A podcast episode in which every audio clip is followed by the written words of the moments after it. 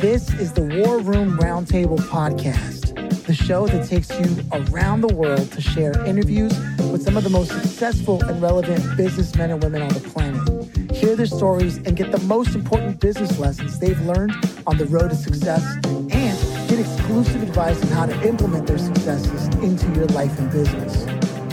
The War Room Roundtable is brought to you by your hosts, Jason Miller, CEO of Strategic Advisor Board, Phillip Lanos, CEO of Own the Rhythm, and former podcast host for Entrepreneur and Inc. magazine.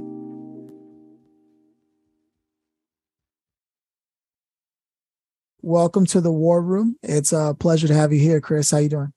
I'm doing good. Thank you very much, Phillip and Jason. Yeah. Nice to be with you. Absolutely, great, man. Great to have you, brother.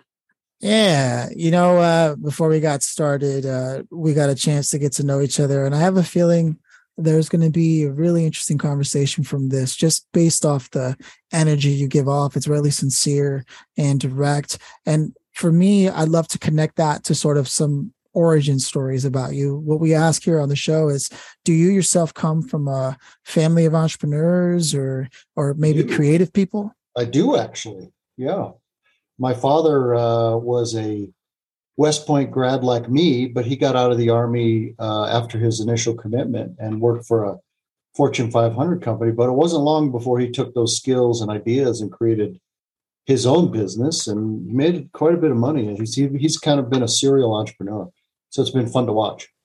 I see. How did that sort of inform you because I now I connect the dots. Is is he part of the reason you stepped into the into the military yourself? And and how did that sort of inform you? Having that example, did it also inspire you and say, hey, I can I can do this too? Yeah, it does. I mean, I think as most of your audience would know, if you have a family member who's a successful entrepreneur, it's infectious. I mean, you can see not only that it actually works, but you know, they enjoy it. There's energy there, there's constant challenges. So so yeah, I think that role modeling is a really important part of it. Yeah, there we go. Okay, modeling. I like that you brought that up. It's it's something that I think I first came across it with uh Tony Robbins when I like was like 14, 15 reading his books. Totally shouldn't have had access to that. But it was talking about like finding a model, some some sort of end target goal and then finding ways to close the gap between where you are and that model is. Is that sort of how you use that or where did you really start to get serious about business and what that means? Because you had a whole career, a lot like Jason, where there's this whole life that you were something else and then you stepped into business, or was it always both at the same time? Yeah, it was. Well, no, it was mostly focused on one thing at a time because you know you, you just can't serve two masters well. I think sometimes that's a really important and underappreciated rule. So, uh, you know, during my time in the military, though, which I'm sure we'll talk about a little bit, I uh, you know, I always had sort of an entrepreneurial mindset. I mean, even the things I approached from in the army, I approached from an entrepreneurial mindset, which, you know, to your listeners probably actually means something. You just look at problem sets differently. You look at how to innovate within a defined space. And so I did that in the military. So by the time I got out, um, you know, that those some of those skills were fully mature. And it's just the way I look at the world. Like like again, like you do, like uh, like your your listeners. Yeah. Okay. And now, w- what I love about where this is going to go is uh, I got a chance to look at the notes here, and you publish historical summaries, right? Now, how far back does your interest and curiosity in history go? Because I have found that some of the most successful people in business know the history of their own industry specifically. Yeah yeah, it's uh, it's it's unusual, maybe, maybe not, but you know, I was never a real history buff in school. I didn't major or minor in history at West Point, or you know, I've got a couple of master's degrees, none nothing related to history at all. But but the funny thing is, as I get older, you know, with every passing year, it's like history informs so much of the world. And in my profession, the military profession, it has been an essential ingredient actually of any great you know captain of the military throughout history they've always had a firm grasp of of history because you know the famous expression history doesn't repeat itself but it really rhymes and man does it rhyme like you know what Vladimir Putin's doing in Ukraine right now. I mean, it rhymes big time with uh, conflicts throughout the ages. So, so from the military side, history is getting more and more fascinating with me, even now that I'm retired from the military, because it's so important. And so, so yes, I, I Phillip, my goal was to create a publication that I wish I would have had as a young officer um, to help me learn history faster, more comprehensively, with less time. You know, everybody's pressed for time.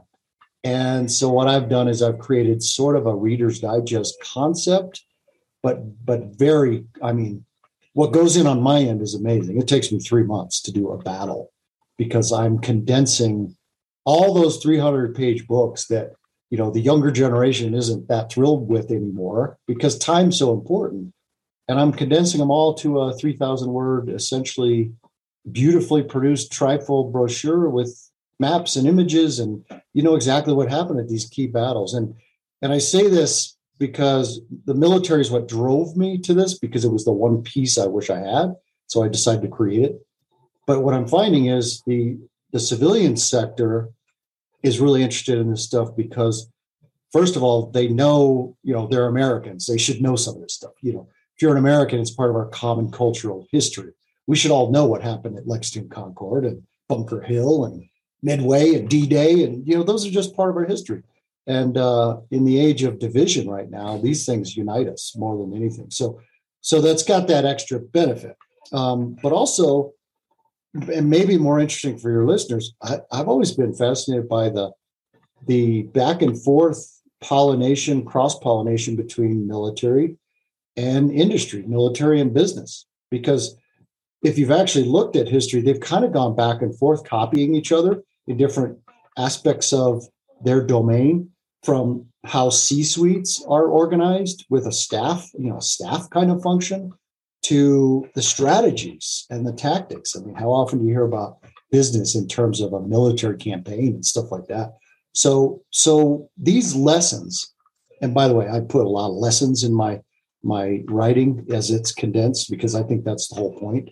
These lessons are not just military lessons; they're lessons in leadership and strategy, um, principles of war that I think actually translate to business pretty well. So, so it's fun, it's interesting, and yes, it's what I do. Hey man, that is the spirit of this show. Business is war. That Jason has said that a million times.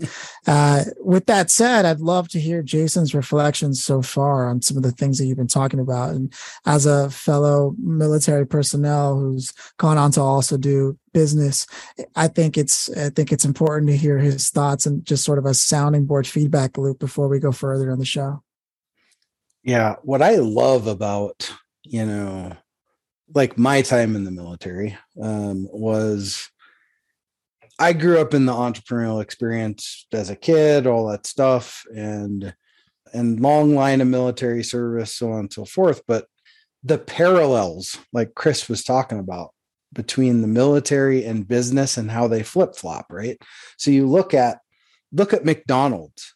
McDonald's totally took the whole military structure from you know team leader, shift manager, right? All the way down to team leader, squad leader, platoon sergeant, you know, yada, yada, yada, yada, yada, right? And they took that same mentality, and a lot of companies do the same thing, right? So you could even say CEO, division commander, right? mm-hmm. or go up even higher and say CEO, chief of staff of the army, right? Mm-hmm. And then start building your way down there. But from every level of the military, you can build that same structure off of uh, any company, all the way down to a platoon leader is a CEO, a a platoon sergeant, right? That's your COO, yada yada yada yada yada, and you can build that exact same structure all the way down and it's really a beautiful thing. And i was lucky because I, I, got myself into a lot of things while i was in the military for all those years. And i got myself into business and i did do the two masters thing. Um, and and it was difficult to do that. It was very difficult to do that. But somehow i kind of figured out how to work through it and and did it but a lot of the things you're talking about chris they they so correlate across from each other when it comes to military business athlete business right? We've had a lot of nfl players a lot of uh you know professional sports people on the show. And it's interesting how all of those parallels kind of line up leading you into business because a lot of of sports athletes end up becoming business owners they leave their professional sport because they for whatever reason and they end up starting businesses reggie walker and david carter two great examples they just said we're done with the nfl and they both played for the Cardinals at the same time. And they said, you know what, we're done with the NFL. We're gonna we're we're done. We're gonna go start our own business, and that's what they did. So, but they took all those lessons from, you know, Re- Reggie was a team captain for three different NFL teams, and so he brought all that leadership skill across, and you know they launched this great company called Game Within a Game. So uh, there's a lot of parallels there. It's great to be able to connect them uh, on a show like this so people can see how history has blended all that across both ways for sure. So, and by the way, thank you for being here. Thank you for your service. Um, it's always great to have fellow uh, veterans on the show. So thanks for for being here in that capacity too. My pleasure. My pleasure. Yeah.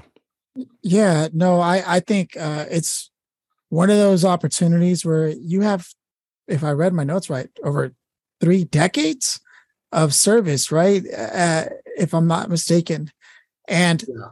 what that what that does to your ability to be a leader and have you be sort of you can look at both sides of the field right whatever opposing force is coming to you uh plus what you have to manage here and that level of awareness of understanding all the moving pieces right so then you take that and you throw it into a book that starts to explore historically all the things that have happened being able to be para aware of every one of those scenarios and condense them that that only can come from serious enthusiasm and serious experience combined right? That's the only way to be able to do that. So i'd, I'd love to know what's your favorite moment in history that you believe everyone should just know from the from the work that you've been doing it's a great question phillip i uh the funny thing is uh, the the answer is a little more complicated for me because every time i dive into one of these battles it's you know it's like you think you know something about the battle you know right now i'm working on uh, uh uh, the, the Battle of the Bulge. And I just started. And you know, you think you know about the Battle of the Bulge, and all of a sudden, you know, you're three, four books deep into it, and you're going, "Holy crap! I did not realize that you know that aspect was major strategy issue or major leadership issue."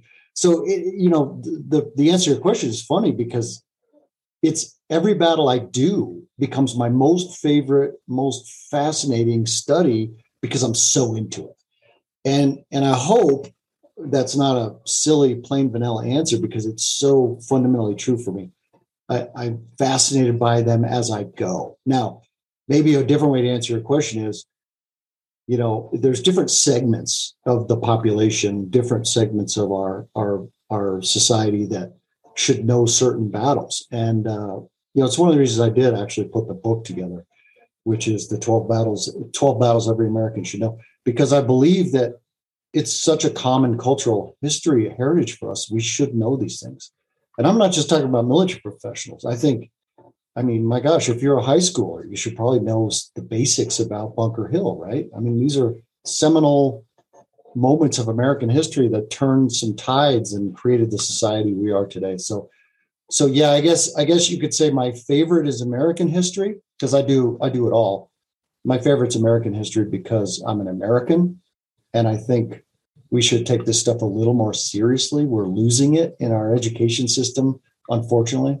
We're not really teaching a lot of American history, which we all know is kind of like military history because military history dictates history. So, you know, that disappoints me a little bit. So I am I am kind of partial to that to sort of answer your question in a different way. But no, uh, I, I love it. I love that answer specifically because you're right. I can't think of a single time while I was at least in public school, because that's where I went, where it sort of was presented in a way for us to understand how this is going to impact our life. Right? right. In particular, coming from like a lower economic, socioeconomic background myself, eh, when you don't have great examples at home, right? I didn't grow up with entrepreneurs right? any anything even remotely close to that. Uh, quite the opposite. And then you go to schools and the teachers are overworked, underpaid. They don't have the time to sit there and tell you this is how you're going to solve your problems, mm-hmm. right? Because the teachers themselves haven't been able to solve their problems. Most of them landed there not wanting to do that. Mm-hmm. And if they did, at some point they lost the fire inside, they let it die, right? Uh, it's very rare. And that's why everyone remembers that one teacher that was different or or staff faculty member at school that was different because they were really happy to be there. And i can hear that when you share what you're talking about. Had i been told hey look history world history us history what have you it's going to teach you how to be a leader. It's going to teach you how to solve problems. Had someone just prefaced that even just with that before they asked me to open the book and then actually i would look at those critical thinking questions at the bottom of the textbook a little differently. And yet that's not the way it's presented. So I'm glad that you took the time to do that because even like you said, business owners, they're constantly facing problems that need a leadership decision, a strategic decision. And why not, as someone living in the US, making money in the US, be able to tap into some historical decisions that were made and how they came out on top? It's a clear correlation, a clear resource to be able to have. So for me, I'm in favor of what you're talking about. And I think it's great that you did this. Uh, yeah. With that said, if you could leave behind just like this is your bottom line go to in general advice, given the, the experience that you've had in your life, the work that you do, what would you say needs to be recorded? That this is what I want to say now. Well, you know, not directly related to history, I would say because of your demographic of your audience, I would say what I've learned in 31 years in the military as a leader at different levels, up to and including a NATO headquarters in Bosnia, um, is leadership is all about trust. Leadership is about trust. It's the, that's the one word that you can now you could peel that onion back and and then say, okay, if leadership is about trust, how does a leader create trust? And it's kind of simple in my mind. Again, lots of different good examples, bad examples, lived experiences of leadership and failure and, and success. And leaders create trust by doing a few things. Number one, you you have to know what you're doing. Nobody wants to follow someone that doesn't know what they're doing. So whether you're a military leader, understanding history to bring it back to history, or understanding your tactics and your weapon systems and how you employ that type of unit, whether you're a business leader, understanding that market space, that product category, you know you've got to understand it you have to have that core competency. So you you establish trust by knowing what the heck you're doing right? People like to follow people that know what the heck they're doing. People like people the, the second way you establish trust is by character. I mean character really underlines the entire thing. If you're dishonest if you cheat on your taxes if you cheat you know if you cheat at the whatever leaving a tip at a restaurant or you know any of those things they're like I, and I, I, don't mean cheat by leaving a tip at a restaurant. My point is the smallest things can be little little tells of, you know, this person doesn't really have great character, and people see that immediately. So you gotta you gotta walk the walk. You gotta talk. You gotta walk the talk. Um, that'll undermine leadership before anything else because your people will see it, and they'll talk about it all the time. I don't care if you're a team of five or a team of five thousand. Doesn't matter. Um, so competency and character are really two of the biggest things. And then maybe the last thing is is you've got to have this vision, this passion, this infectious drive. And it doesn't have to be cheerleader stuff. It, it's really about boy, this guy or gal has the res, you know, the resolute mindset and confidence that they're going to go somewhere. They they have a vision. They have that drive. And again, it can be very it can be very internal. You don't have to be that cheerleader CEO or, or entrepreneur or military leader. But those three things in my mind really create that trust. You want to follow someone who knows what they're doing. They're honest and they care about you, and uh, and they have that drive, that that that will to conquer the objective in a military sense, or you know, win market share in a civilian sense. Um, so that's kind of my nugget of wisdom from 31 years in the army. How about that? Yeah, no, I love it. I, I, I think I think that's solid advice for anyone at any level. Uh, in particular, the thing about character and the little things and how you might feel like, oh, my business isn't doing too good. The problem may not even be in your business. It could be so small as something that you're just like, your character isn't where it needs to be. And if you can get past that you'll be able to see yourself in a different light, which will have you interact with your team and everyone else in a different light. And you're right. Sometimes there are these things that are operating under our immediate level of awareness that we should take a harder look at as leaders. Uh, so I think it's brilliant. Uh, with that said, I, I want to take a second uh, before we go on to the next phase of the show to give a shout out to someone that made this episode possible, part of our community of listeners. Uh, and that is uh, sharing the credit with Will Black. Every time someone actually swipes a debit card or credit card for your business, there's a fee that takes place, and the banks usually get the benefit of that. Uh, most people don't know that you can actually dictate where that goes, and it doesn't have to go to any bank. You can actually choose that to go to a nonprofit. And Will Black, with sharing the credit, has determined the system that can get that done. So if that's something that you're interested in, uh, you can actually access that uh, by going to talk to Will Black. Uh, go to sharingthecredit.com, let them know the war room sent you, and uh, they'll roll out the red carpet for you. With that said, in the spirit of that, Chris, I'd love to give you the floor and invite people to where they should be going to get in touch with you to connect further based on what we've been talking about today. Thanks, Phillip. Uh, yes, the, my my website is battledigest.com. Just one word, battledigest.com. And I think your audience would benefit from these. Think think of these as case studies. These are case studies in leadership, strategy, and history. They'll also give you historical context of the challenges, the strategic environment that these leaders faced at the time, which have a lot of parallels to to uh, business. So battledigest.com, one word, and you'll see things there. And then you'll also see my book for those of you that actually watch, that are watching rather than just listening. My book is the number 12 12 battles every American should know. This should be common cultural required history reading for any American. And I've made it so simple. You just, you, you won't uh, regret this book. You can get that on Amazon or get it on my website. So thanks, Phillip, for the ability to share that. Yeah, are you kidding me? I, I got to take a look at it. Actually, um, there's very few shows I, I listen to myself uh, because I'm always busy making a show. Uh, and there's one in particular that likes to cover things like that. I'll have to geek out with you uh, post recording about what that show is. But I could easily see the work you're doing be a podcast, and and it, it probably deserves a conversation post this. But with that said, before we go on to the grand finale, I want to check in with Jason here.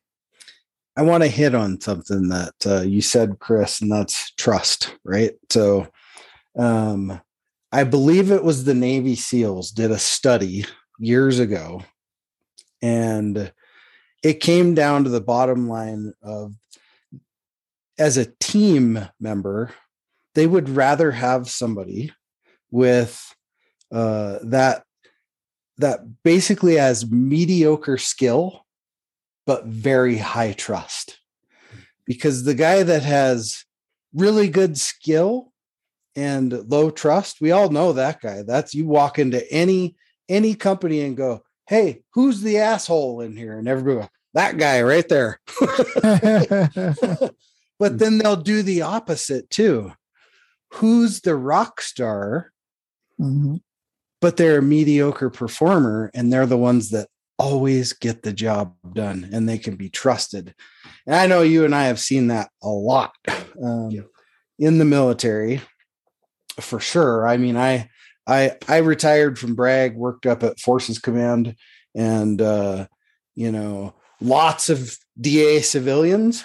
Mm-hmm. so, like, but you could easily spot the ones that, you know, they weren't like the rock star, but boy, they would run it down. They were so trusted.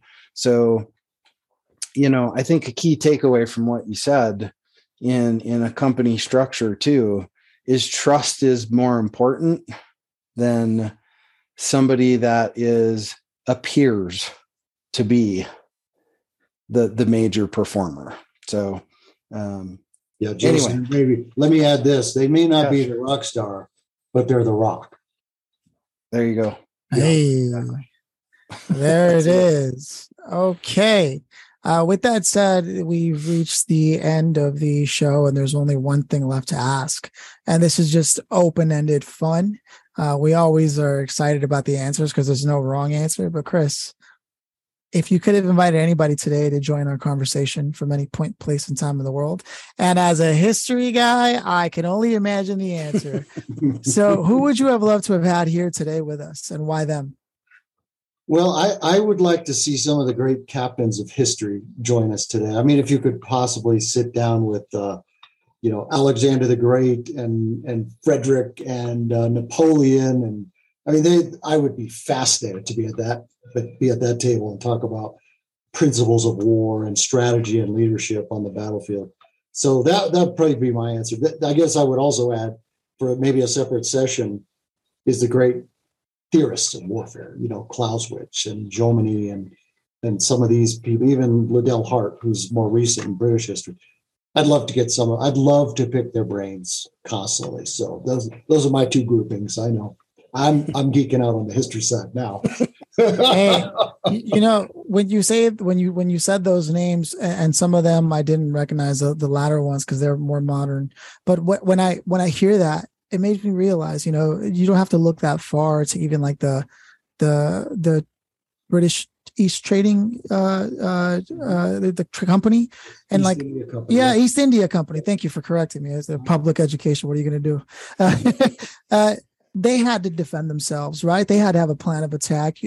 Merchants back in the day had to have people with them that were ready to protect them because resources, scarcity, objectives, finance, all that it's tied up together, right? And the powers that be, the loyalties between kingdoms. And no, it, it's all still the same thing today, right? We're just looking at alphabet companies and how they may be moving things and how that relates to the government. I mean, it's all real and relevant. And these brilliant minds that were, I mean, imagine having them on your consulting agency team. Mm-hmm. Imagine them hearing Alexander the Great go, I wouldn't make that move. You know, like, well, I'd love to hear the answer. yep, yep. Right so, no, I, I, love it, man. Um, it, it is tradition around here for Jason to close us out. So I'll let him do that. But uh, man, I had a great conversation with you. Thanks. Me too. Yeah. Awesome. Thanks for being here, Chris. Um, like I said before, it's always great to have a, a fellow brother on the show. Um, that's important that uh, we're able to do that with as many veterans. I mean, it just it's the war room, I guess. You know, mm-hmm. so we try to have as many veterans on as, here as possible um, as well. But thanks for taking the time to be here, sharing your knowledge, uh, you know, of all those years of experience and I don't know how you did it. That's more than I did. 20, 23 was enough for me. I, that was enough. But uh, anyway, thank you for your service.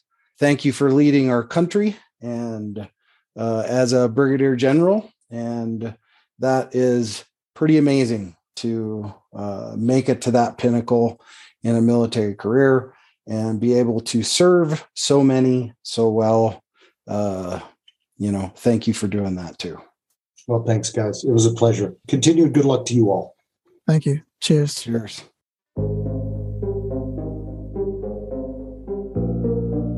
Thanks for listening to the War Room Roundtable with your hosts, Jason Miller and Phillip Lanos.